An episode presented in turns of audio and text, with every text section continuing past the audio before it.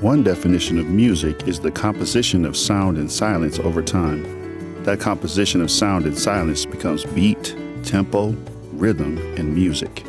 If all the sounds were together, it would be noise. If there were no sounds, well, it wouldn't be music at all. Somehow the rhythm makes it music. Our lives have a rhythm to it as well, and Sabbath is a very integral part of that rhythm. Today, we'll learn what the ancient yet relevant practice of Sabbath means for us in our busier than ever culture. Stay tuned. Welcome to Groundwork, where we dig into Scripture to lay the foundation for our lives. I'm Scott Hoezee. And I'm Daryl Delaney. And on today's episode of Groundwork, Scott, we're continuing in our Ten Commandments series. This mm-hmm. is the second program. We're going to deal with the fourth commandment, Sabbath keeping. Now, if you remember, Scott, we did a spiritual discipline series not too long ago where we laid out a lot of good things about Sabbath keeping. Right. But there is always going to be more that we can unpack in this scripture. I feel like scripture is like a sponge. You can wring it as much as you want. You'll never wring all the good stuff out of it. There's always plenty of things for you that you could learn. So we want to talk more about Sabbath today. And we may repeat a few things here, but uh, those will just serve as good reminders to all of us. But we want to, one of the things that we want to remember that we pointed out there, Daryl, was that the law was given to Israel not as a precondition for God rescuing them from slavery in Egypt, but as the first thing, right? I mean, God saves them first, right? By sheer grace. Yes. Right? They don't have to keep the law. God didn't give them the Ten Commandments in Egypt and said, when you get good enough at this stuff, eh, I'll come back and give you a grade and then we'll see if I'll save you. No, first he saves, then the law comes as a response. And Sabbath keeping is one of them. And even though we, we talk about it as Sabbath keeping, I think one of the things, Daryl, that's going to emerge in this program is that Sabbath is a law, but it's also a gift. I think it's also important for us to remember, Scott, that some of us think of it as Sabbath keeping, like we're keeping the Sabbath. But if we understand the rhythm of what God is trying to teach us, the Sabbath keeps us. Right. It keeps us in a healthy rhythm of going and stopping, of working and resting. And I believe God was trying to establish that after he had delivered them from the mighty hand of Pharaoh in Egypt. So look at what it says here in Exodus chapter 20 when we read this verse. It says, Remember the Sabbath day by keeping it holy. Six days you shall labor and do all your work, but the seventh day is a Sabbath to the Lord your God. On it you shall not do any work, neither you, nor your son or daughter, nor your male or female servant, nor your animals, nor any foreigner residing in your towns. For in six days the Lord made the heavens and the earth, the sea and all that is in them, but he rested on the seventh day. Therefore, the Lord blessed the Sabbath day and made it holy. And so, there, God is saying a few things. One, uh, take a regular rest from your labors, not just you, but anybody connected with you. Don't work, don't make other people work, because God is the one who's at work. I mean, God was able to take a Sabbath after he created the heavens and the earth, right. not because he was tired, God never gets tired, but just to enjoy the creation. That's what Sabbath was. Enjoy it. And as I think we said in that uh, other program in that spiritual discipline series, the fact that the seventh day was the Sabbath and Adam and Eve were created on the end of the sixth day, that means their first day of existence was Sabbath. Yes. To enjoy what God had made. It's a gift. It's a wonderful gift, and it's such an important gift that God set it apart from all the other days. And that's what it, keeping it holy means. It means that not only is it a beautiful and sacred day where you remember and reflect, and we'll get to that. But it is also a set apart day. It is different from these other six days that you encounter. And God is trying to teach the Israelites they need this healthy rhythm of work and rest. And if it, if they don't instruct them on this, they probably would drive themselves crazy or run themselves ragged. And they had uh, plenty of practice with that, Scott, when it came to the Israelites being in captivity, 430 years of it. So they're coming into this new land to have deliverance from God, and they need a new way to live. And this is what God is showing them. And what you said just a moment ago, Daryl, uh, about setting the day apart, that's really what it means to keep it holy right? So remember the Sabbath day and keep it holy. We're not always sure what that word holy means. What's that mean? Well, what it means, uh, I mean, the the, the uh, Hebrew word was indeed to be set apart. And uh, when we did a series a while back on Leviticus, we looked at the various levels of laws in Israel and various levels of cleanliness. And there were various ways that you could become unclean and then you had to cleanse yourself. But the highest level uh, was to be holy, which means to be free of contamination, free of uh, anything unclean, to be set apart the way God is set apart. This is as special as it gets. You think of the Holy of Holies, the very center of the temple, so special that even the priest could only go in there once a year. So, something of that sacred setting aside is how important Sabbath is.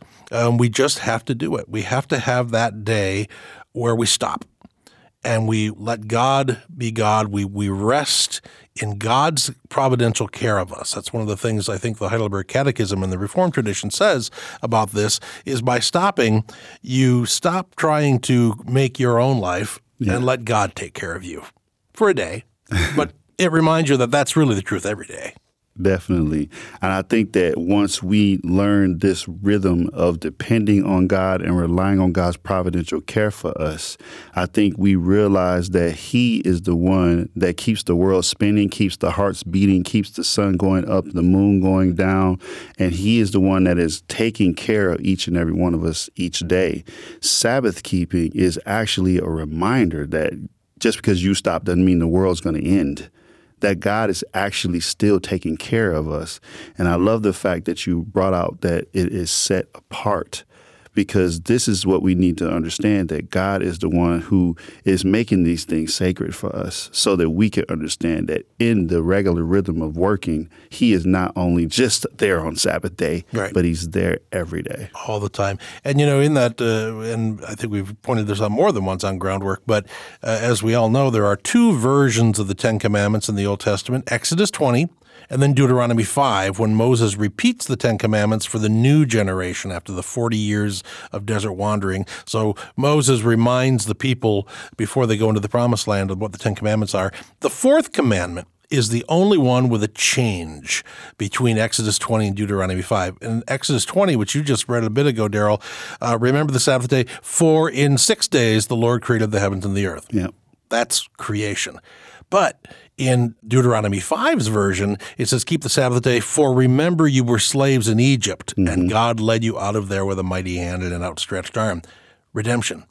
So, Sabbath has something to do with the creation of the universe, and Sabbath has something to do with the redemption of the universe. Those are the two biggest themes in the whole Bible. So, Sabbath is pretty important.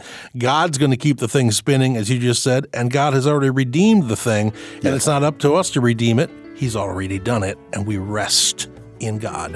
And in the next segment, we plan to unpack these thoughts even further, so stay tuned.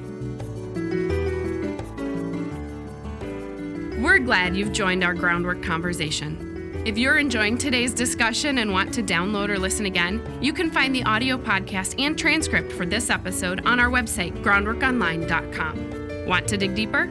You can also find episode guides and blogs available to supplement your study. Curious about another episode or series we've mentioned? Search our episode library to find hundreds of conversations about God's Word and what it means for God's people today. Add your voice to our groundwork conversation by visiting groundworkonline.com. And thank you. Support from listeners like you makes groundwork possible. Welcome to Groundwork, where we dig into Scripture to lay the foundation for our lives. I'm Scott Hoezee. And I'm Daryl Delaney. And so far in this second episode of our Ten Commandments series, we've been talking about the Sabbath. And we recapped what three things that we saw that we learned from the passage. And one of them was that God told everyone to rest from their labors. Number two, don't put your servant or your equipment or your animals or anything in the place of you when you're told to rest. And the third is that God rests, even though He's never tired, He still gives us rest and He shows us the pattern of how we should live. Exactly. And that's an important point that you uh, note there, Daryl, in terms of the, um, uh, the scope of this commandment. I mean, it's one thing to say, you know, you shouldn't work, but then, you know, neither should your servants and neither should your horses and cows. Really, really. I mean, if we uh, really widen out our focus to think about the Jubilee year, which was a Sabbath year every, what, 70 years, the soil was supposed to get yeah. a Sabbath. I mean, even the earth gets a rest. And again, not because it gets tired, although the soil can get tired, but, but because it's just woven into the very fabric of the creation. Uh, but, but the thing you note that, you know, you aren't supposed to sneak in other people either. That's so important because sometimes we do get so focused on the economy, on productivity. Um, look right. busy, you know. I mean, the bumper sticker. Look, Jesus is coming again. Look busy. It's like that. Like that's the goal of human life. And you know, Daryl, when you get to the um, prophets, particularly the minor prophets, as we call them, people like Amos, when they assailed Israel for their covenant failures, one of the things that came up very often was how the people had come to despise the Sabbath. And I think it's Amos in particular who says, you know, people on the Sabbath are just tapping their feet and looking at their watch and saying, when is this miserable Sabbath going to be over? When can we get back to commerce? When can we get back to making money and open up the stock market? This Sabbath is a waste of time because we're losing money, we're losing productivity. Reminds me of something that uh, Microsoft founder Bill Gates said years ago when asked why he doesn't go to church. And he said, because there are a lot more productive things you can do on a Sunday morning than just sit in a church. Well, when that's your priority and focus, that's a problem. It is a problem. And especially in the case of the Israelites, because they have servants and people from foreign lands and people who are coming from other countries and regions that they are using to have servants and work for them. And if they follow God's rhythm, then they have an opportunity to be missionaries to these people, to yeah. show them the witness of how this is how God's people live. And you could become God's people too if you follow this way. There there's a particular verse in Isaiah that talks about this. Isaiah 49 6 says, I, I being God, I will make you as a light unto the nations that my salvation will reach the ends of the earth. And I had a professor when I was at Kuyper College, is also called Reformed Bible College when I was there. Dr. Stephen Pettis, he taught intro to missions. And he always said that God's original design, because of where he strategically placed them in the world and the conduct and the character that he wanted them to have, they were supposed to be cross cultural missionaries. And I don't think they quite understood that Sabbath keeping could actually be a witness and a testimony to the people who were serving them. But if I was a person who came in from another country and I saw them living a certain way, it would impact me but I don't think they got that message. No, and one of the main things that was supposed to shine forth from their lives, one of the main things they were supposed to show was that their priority was God and their greatest delight was in God, not in something else of this earth. And Jesus gets at this in Matthew 6, uh, 19 to 21. This is part of the Sermon on the Mount. Well known words here. Do not store up for yourselves treasures on earth, where moths and vermin destroy and where thieves break in and steal but store up for yourselves treasures in heaven, where moths and vermin don't destroy, and where thieves don't break in and steal. For where your treasure is, there your heart will be also. And so our greatest treasure is supposed to be God. And one of the things, Daryl, that the Sabbath is supposed to do is make sure we reset our priorities on God is our highest treasure. I think that's important that you're talking about reset and recalibrating here because if we don't acknowledge God in all our ways, if we don't acknowledge God, especially on the day He set aside for us to rest, then we could get caught up in what we do we can get caught up in how much money we make, what the degrees that we have in our behind our name, the letters that we have behind our name, the achievements, the bigger barns, if you will, mm. the car, the house, the family, the whatever, the athletic achievement. And if we don't understand that God values us as people, then we will get caught up in the things that we do. And Jesus gets at this, actually, in the Gospel of Matthew, is talked about in his baptism. So let's read this verse from chapter 3 that says this then Jesus came from Galilee to the Jordan to be baptized by John. But John tried to defer him, saying, I need to be baptized by you, and do you come to me? Jesus replied, Let it be so now, as it is proper for us to do this to fulfill all righteousness. Then John consented. As soon as Jesus was baptized, he went up out of the water. At that moment, heaven was opened, and he saw the Spirit of God descending like a dove and alighting on him. And a voice from heaven said, This is my Son whom I love, with him I am well pleased.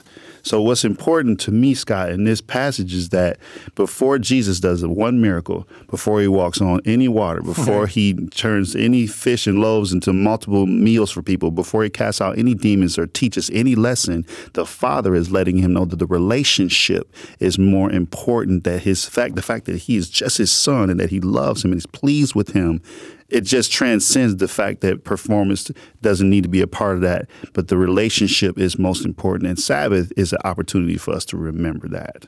And you know what you just pointed out, Daryl, that's such a good point that God gave Jesus his favor and God anointed him with the Holy Spirit before he had done anything in his ministry. And that makes him parallel to what we said a little while ago.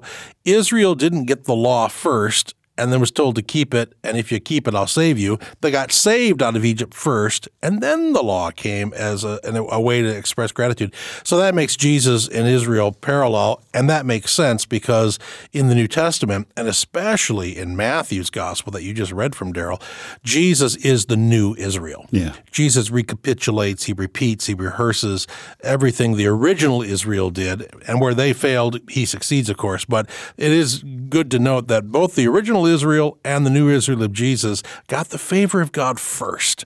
And that's a gift of grace. And that's what Sabbath really lets us, you know, reflect on. You know, a while back we did a series on spiritual practices here on Groundwork, one of which was worship. And we recalled at that time something the liturgical scholar John Witvliet said that what is worship? Well, it's Trinitarian New Covenant renewal every Sunday, and you know, we celebrate Sabbath on the Lord's Day now, the day of the resurrection, the first day of the week. But every Sabbath, every Sunday, we remind ourselves of our relationship with God by grace. And that resets our clocks, it resets our values, it reminds us who uh, we are, whose we are. That's what we do with worship. That's what we do on the Sabbath day. But coming up as we round out this program, we want to reflect a little bit more on the character of God, but also give some practical tips for how we can keep that Sabbath day holy. So stay tuned.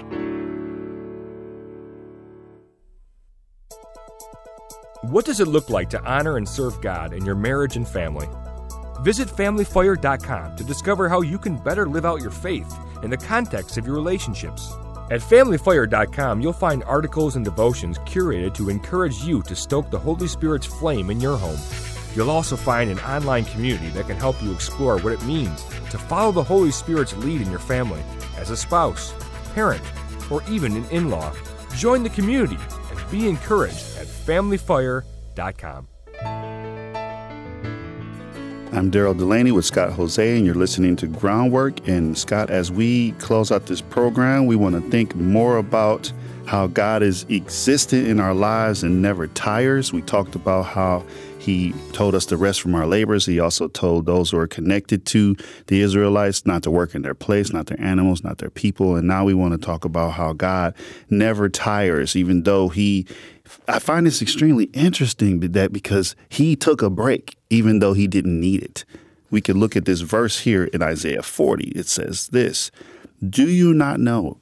Have you not heard? The Lord is the everlasting God, the creator of the ends of the earth. He will not grow tired or weary, and his understanding no one can fathom. And in this verse, he gives strength to the weary and increases the power of the weak. Not only does he not give tired, Scott, but he gives strength to the weak. Exactly. And God is the one who established Sabbath uh, in the creation. God is the one who uh, celebrated Sabbath along with Adam and Eve in, in, in, the book of Genesis. And again, not because he was tired, but because he wanted to revel in all that he had made. And he wanted Adam and Eve to enjoy all that he had made. But it does, for us anyway, it does uh, restore us. Uh, God doesn't need to be restored. We do. We do get tired. But the one who uh, doesn't grow weary, is able to give strength to us when we feel weak. But we have to let him do that then too. And Sabbath is one of the ways he does that. So when we bulldoze over Sabbath, if we feel burnout coming on or something, it's not God's fault. He gave us a day to minister to us, to strengthen us. And it's beautiful that the God who created everything knows that we'll deplete ourselves, that we need Him to pour back into us to recharge us so we can get the rest, recovery, and revelation that we need. And so I just want to switch gears here, Scott, for a second and talk about how to enjoy this Sabbath day. How do we, what do we do? What is happening? And uh, Pete Scazzero in his book, Emotionally Healthy Spirituality, Emotionally Healthy Leader, he's got a series. He talks about there are four things you can stop, you can rest, you can delight, and you can contemplate.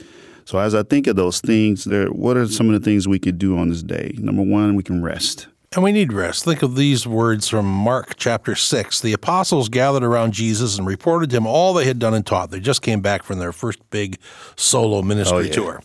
But then, because so many people were coming and going that they didn't even have a chance to eat, Jesus said to the disciples, Come with me by yourselves to a quiet place and get some rest. So they went by themselves in a boat to a solitary place. So it's sort of like, uh, Daryl, you know, on our cars, um, some, there's this thing on the dashboard called the check engine light. Oh, yeah. If it's not getting, and that ironically, that often comes on if the engine isn't getting enough oxygen uh, to, to function right. Well, sometimes we don't get enough oxygen. And so Jesus looked at the, the disciples. They had just been really, really busy. They had done wonderful work, but their check engine light was on. So he said, Come on, let's rest. We need that just as human beings. But it's not just total stoppage, uh, right? I mean, I think one thing that sometimes the, the Lord's Day or Sunday, or the Sabbath day, got kind of a bad rap when it became kind of a boring day where you weren't allowed to do anything. You just had to sit and watch the dust motes float through the shafts of sunlight in the living room or something.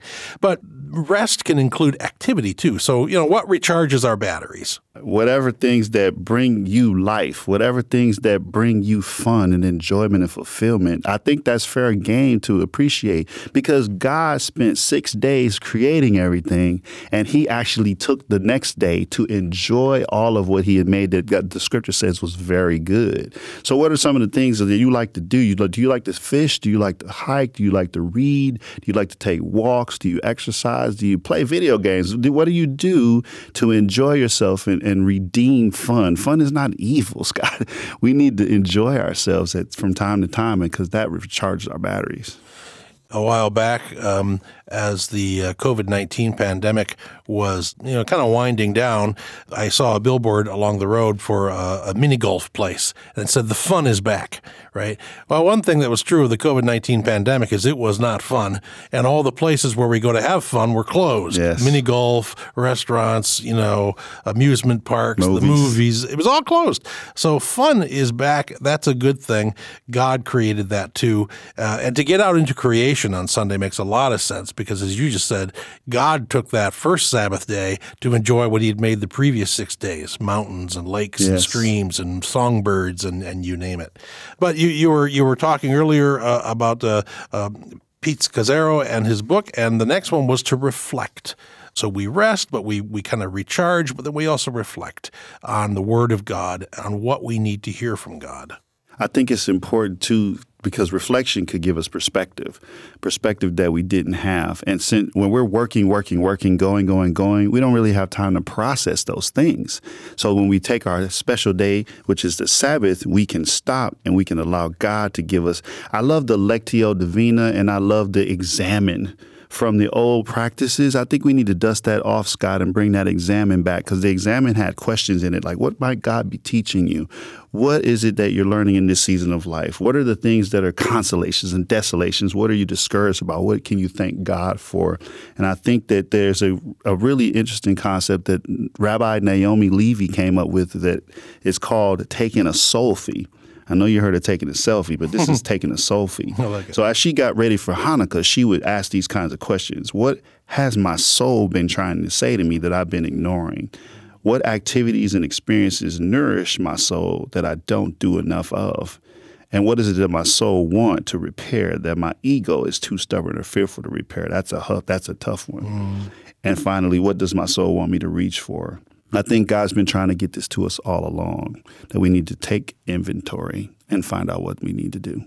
The writer and pastor Frederick Buechner is somebody we've quoted often here on um, Groundwork, and one of his famous lines from one of his best known books was Listen to your life, because when you listen to your life, you're going to hear God speaking. And, and listening to God and, and having the discipline to listen to God, that is also a, a Sabbath day practice to stop, to shut out the noises of life and of the rest of the world, and just listen. Listen to your soul, that soulfy thing. Listen to the Word of God. Listen to how they interact and talk to each other, because when you do, you're going to be restored. And I think it's important that God has given us an invitation to Sabbath keeping. And these are the practices that we encourage everyone to live into and allow God to speak to them in because He has a wonderful way to come and commune with us. Thanks be to God. Well, thanks for listening and digging deeply into Scripture with Groundwork. We're your hosts, Scott Hoezee and Daryl Delaney. Join us again next time when we study the fifth commandment and discuss what it means to honor our parents and why that matters to God. Connect with us at groundworkonline.com, our website, to share what Groundwork means to you and make suggestions for future Groundwork programs. Groundwork is a listener supported program produced by Reframe Ministries. Visit reframeministries.org for more information and to find more resources to encourage your faith. We're your hosts, Daryl Delaney with Scott Hoezee. Our recording engineer is Dodd Morris, and our post production supervisor is John Reeder. Our senior producer is Courtney Jacob.